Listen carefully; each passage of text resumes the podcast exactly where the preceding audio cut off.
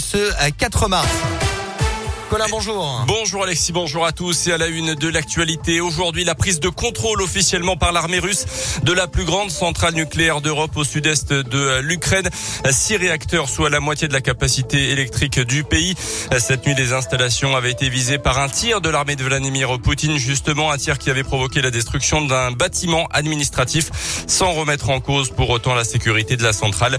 La Russie accusée par le président ukrainien cette nuit de propager la terreur nucléaire au neuvième jour de l'offensive euh, preuve en tout cas de la tension toujours plus grande entre les deux pays.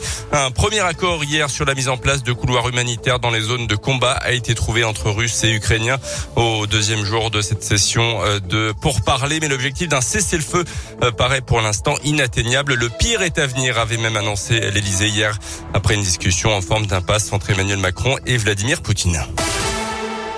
Dans l'actu également, Emmanuel Macron, justement, il part officiellement en campagne pour sa propre succession. C'est officiel. Le président de la République a annoncé sa candidature à l'Elysée. Il avait jusqu'à 18h ce soir pour le faire. Après son allocution télévisée sur l'Ukraine, le chef de l'État a choisi d'écrire une lettre aux Français pour expliquer les raisons de sa candidature. Elle a été publiée dès hier soir sur les sites de plusieurs quotidiens régionaux. En Auvergne, les recherches se poursuivent. Hier, entre Orsine et Saint-Tour-les-Roches, un homme de 47 ans, habitant de Saya, est porté disparu depuis depuis dimanche soir. Sa voiture a été retrouvée à l'entrée d'un chemin de terre à proximité du col des Goules. Une vingtaine de gendarmes et de sapeurs-pompiers étaient mobilisés hier dans trois secteurs boisés selon la montagne. Un revendeur de drogue âgé de 19 ans interpellé dans le train entre Clermont et Rion mercredi. Il voyageait sans titre de transport et surtout avec cinq barrettes de résine de cannabis, une trentaine de grammes de drogue au total qu'il comptait selon lui revendre à Rion pour se faire de l'argent. Il sera jugé le mois prochain après avoir reconnu les faits.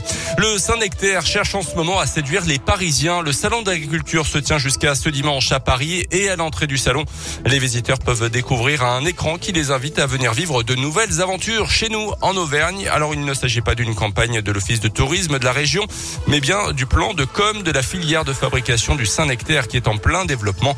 L'interprofession a déjà lancé sa propre formation pour trouver de nouveaux salariés et aujourd'hui elle essaie donc de séduire les citadins. Émilie Rousset, la présidente de l'interprofession du Saint-Nectaire, a répondu aux questions de Radio Scoop depuis les allées du salon de l'agriculture. Sur la filière, il y a un gros besoin de main-d'œuvre dans les exploitations agricoles, mais pas seulement, aussi dans les entreprises de la filière, les laiteries, les, les entreprises d'affinage. Il faut aller chercher des gens en fait en dehors du milieu agricole, susciter les vocations et susciter les reconversions. Et c'est vrai que dans le contexte de la post-crise sanitaire, on sait qu'il y a une sorte de retour à la terre, en tout cas de, de retour vers la campagne pour certains. Et du coup, il y en a qui sont prêts à, à aller même plus loin et à se poser des questions réellement sur leur choix de vie, prêts à intégrer la filière alors qu'ils n'étaient pas nécessairement de ce milieu-là. Et au total, une vingtaine de postes sont à pourvoir.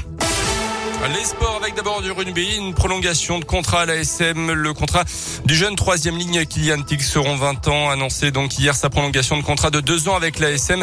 Les Auvergnats qui reçoivent le loup rugby demain soir à l'occasion de la 20e journée de top 14. Et puis à suivre également le coup d'envoi des Jeux paralympiques de Pékin, cérémonie d'ouverture aujourd'hui. 19 athlètes français y participent, des Jeux qui vont durer 10 jours jusqu'au 13 mars, sans les athlètes russes et bélarusses qui ont été exclus de la compétition.